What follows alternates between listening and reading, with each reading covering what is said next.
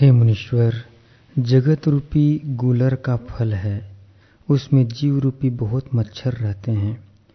जैसे तोता अनार का भक्षण करता है, वैसे ही काल उस फल का भक्षण करता है। जगत रूपी वृक्ष है। जीव रूपी उसके पत्र हैं और काल रूपी हस्ती उसका भक्षण कर जाता है। शुभ अशुभ रूपी भैंसे को काल रूपी सिंह छेद छेद के खाता है। हे मुनीश्वर, यह काल महाक्रूर है, किसी पर दया नहीं करता, सबको खा जाता है।